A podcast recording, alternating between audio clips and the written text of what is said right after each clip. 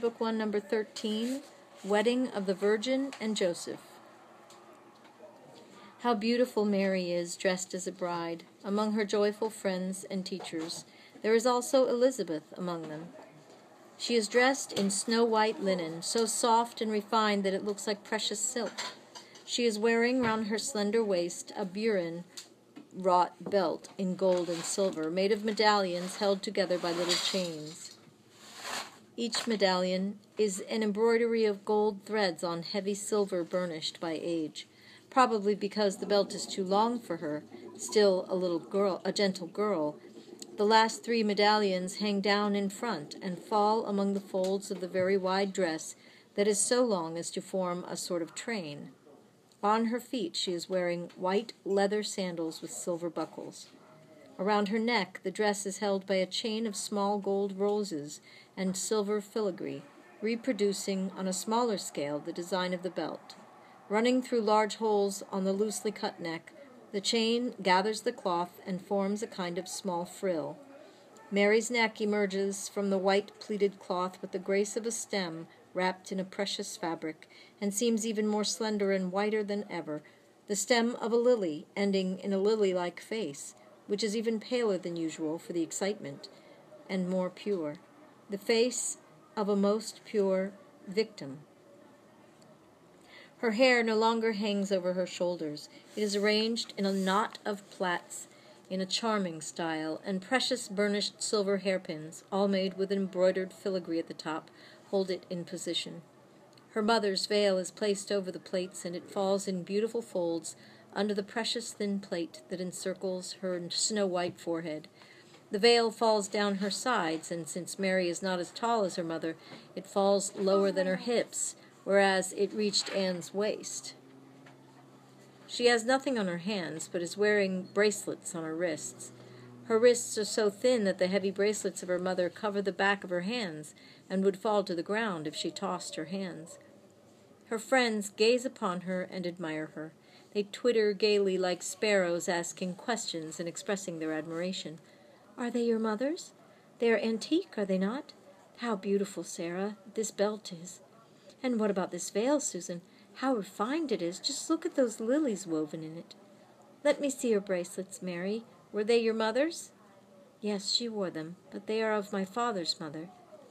Oh, look!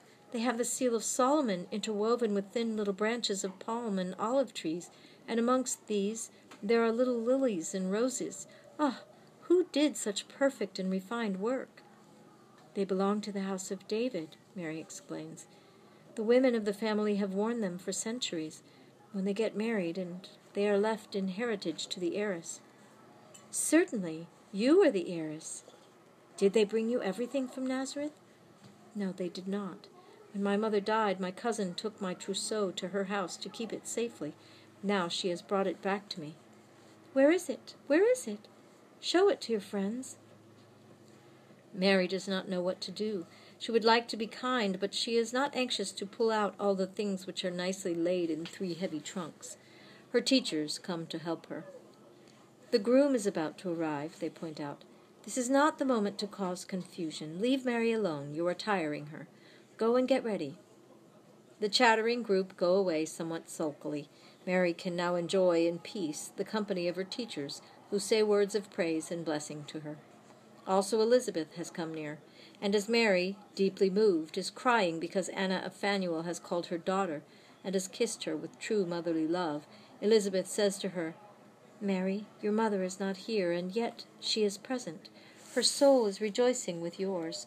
Look, the things that you are wearing are giving you her caresses once again. You can still find in them the flavor of her kisses.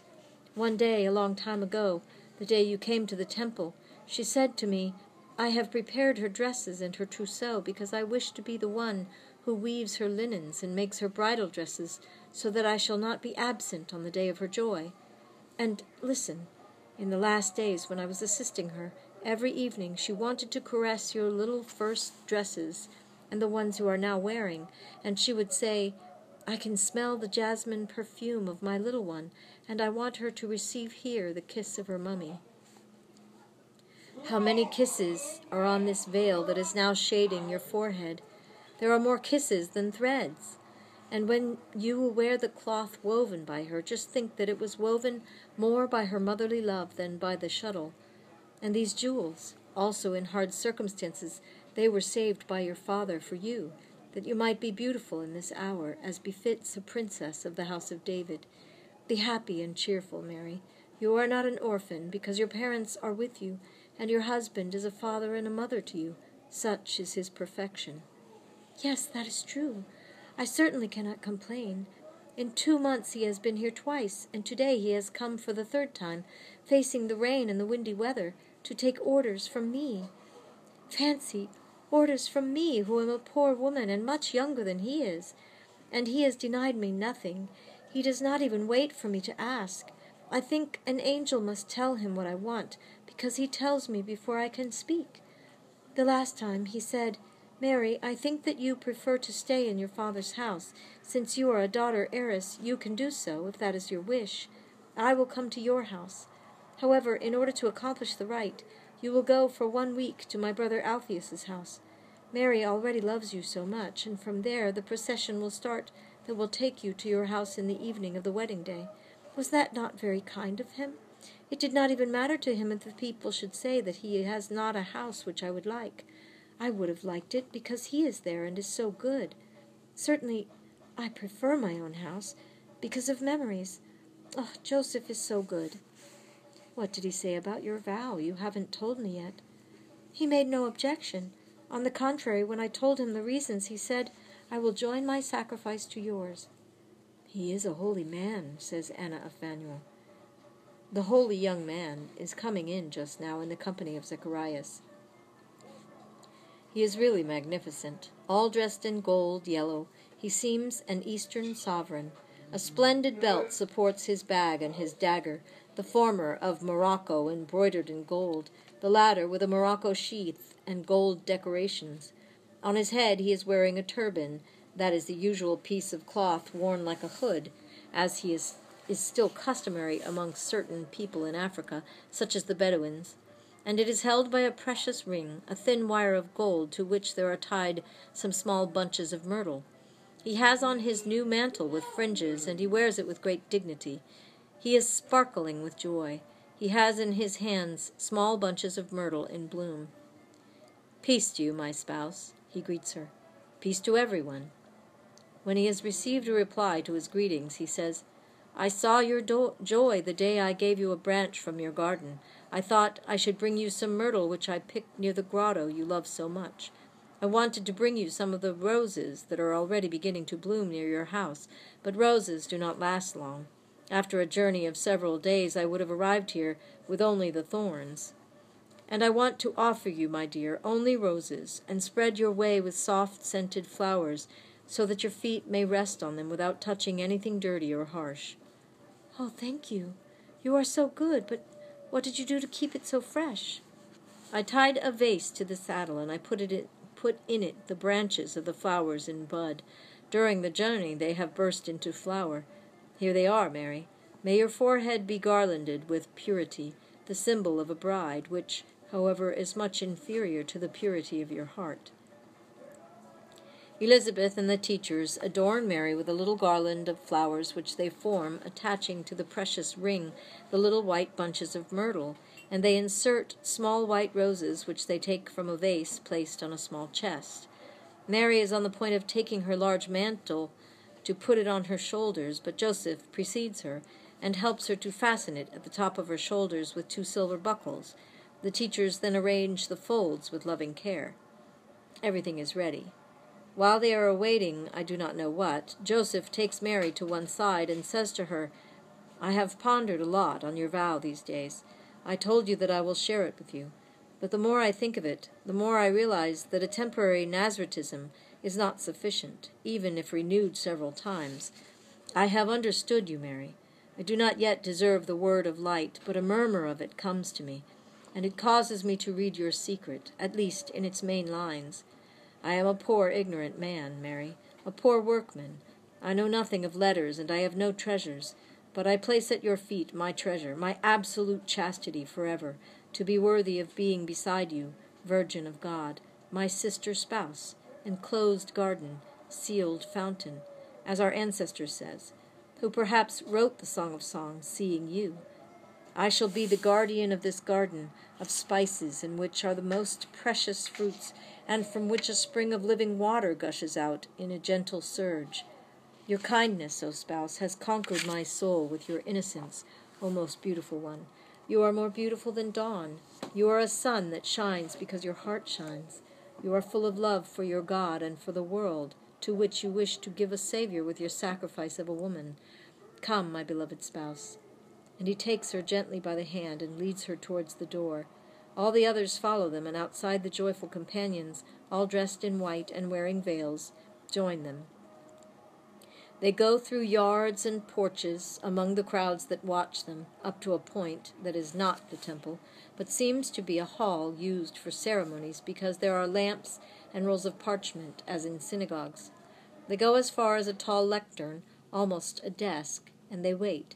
The others stand orderly behind them. Other priests and curious people gather at the end. The high priest enters solemnly. There is whispering amongst the curious crowd. Is he going to marry them? Yes, because she is of a royal and sacerdotal rank, a flower of David and Aaron. The bride is a virgin of the temple. The groom is of the tribe of David. The pontiff joins the right hand of the bride with the right hand of the groom, and he blesses them solemnly. May the God of Abraham, Isaac, and Jacob be with you. May he join you and fulfill his blessing in you, giving you his peace and numerous descendants, with a long life and a happy death in the bosom of Abraham. He then withdraws as solemn as when he entered. The promise has been exchanged. Mary is Joseph's spouse. They all go out, and they orderly move to a hall where they stipulate the wedding contract in which it is stated that Mary, the daughter heiress of Joachim of David and of Anne of Aaron, gives Joseph as her dowry her house and the estate attached to it, her personal property, and what she has inherited from her father. It is now all over. There's a footnote. In Israel, also at the time of Our Lady, a marriage comprised two phases the engagement and the wedding. The rite of the engagement, by which the marriage was essentially established, implied that the young couple should be blessed by a priest while holding each other's right hand. A legal contract was made in regard to property and rights. During this first phase, they did not live together. The wedding was the solemn accomplishment of the contract, and the couple began to live together. The betrothed go out into the yard and they move toward the exit near the dwellings of the women assigned to the temple. A comfortable, heavy wagon is waiting for them. A tent is laid over it as a shelter, and Mary's heavy trunks are already loaded on it. After farewell words, kisses, and tears, blessings, and advice, Mary gets into the wagon with Elizabeth while Joseph and Zechariah sit in the front. They have taken off their best mantles, and all are wearing dark ones. The wagon departs at the heavy at the heavy trot of a big dark horse. The temple walls, and then the city walls, are receding, and here is the country, new, fresh, blooming in the early springtime sunshine, with the corn of a few inches off the ground, its little leaves, which look like emeralds, waving at a gentle breeze which carries the scent of peach and apple flowers, of clover flowers, and of wild mint. Mary is weeping silently under her veil, and now and again she removes the tent and looks at the faraway temple and the city she has left. And the vision ends.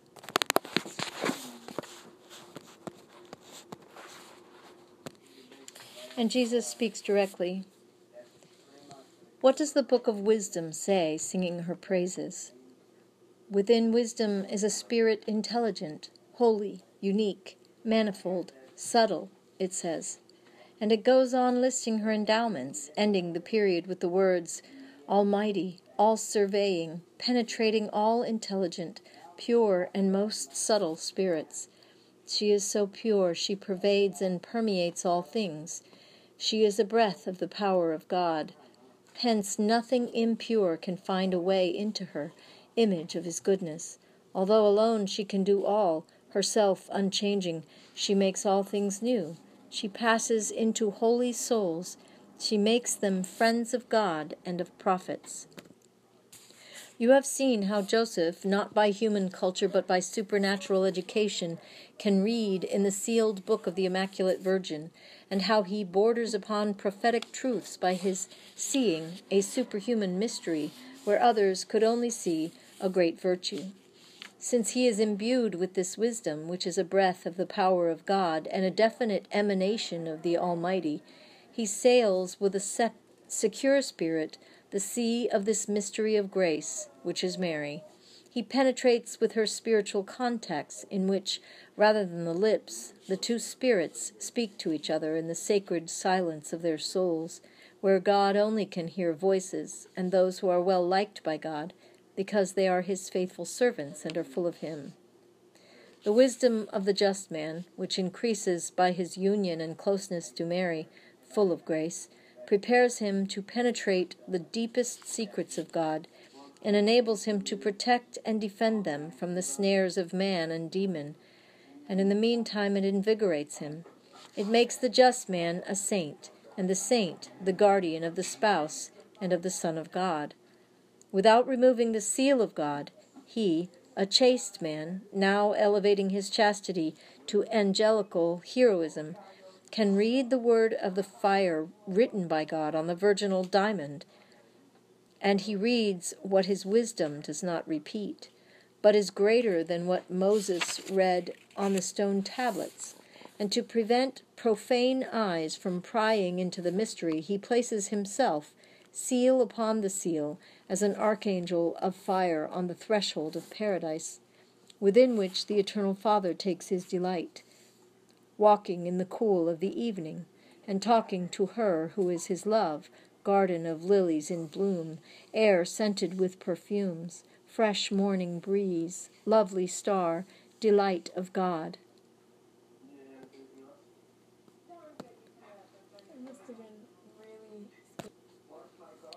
The new Eve is there in front of him, not bone from his bones, nor flesh from his flesh, but companion of his life, living ark of God, whom he receives in guardianship, and whom he must return to God as pure as he received her.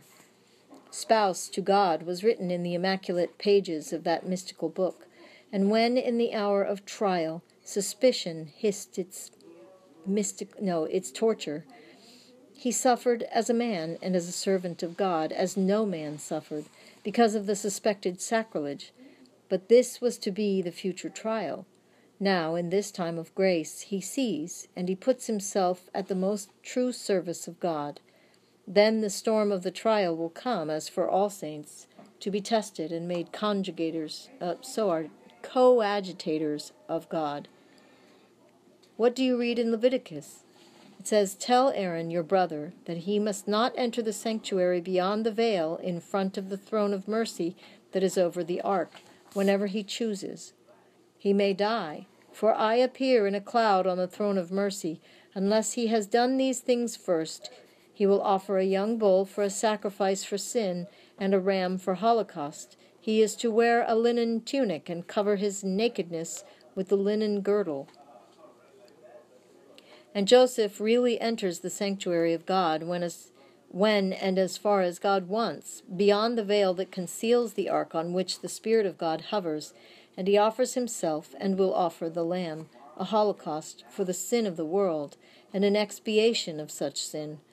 And he does that, dressed in linen, and mortifying his virile limbs to abolish their faculty of sensation, which once, at the beginning of times, did triumph, impairing the rights of God on man, and which will now be crushed in the Son, in the Mother, and in the putative Father, to lead men back to grace and to restore the right of God on man. He does that with his perpetual chastity. Was Joseph not on Golgotha? Do you think he is not amongst the co redeemers? I tell you solemnly that he was the first, and therefore he is great in the eyes of God, great for his sacrifice, his patience, his perseverance, his faith. Which faith is greater than this one that believed without seeing the miracles of the Messiah?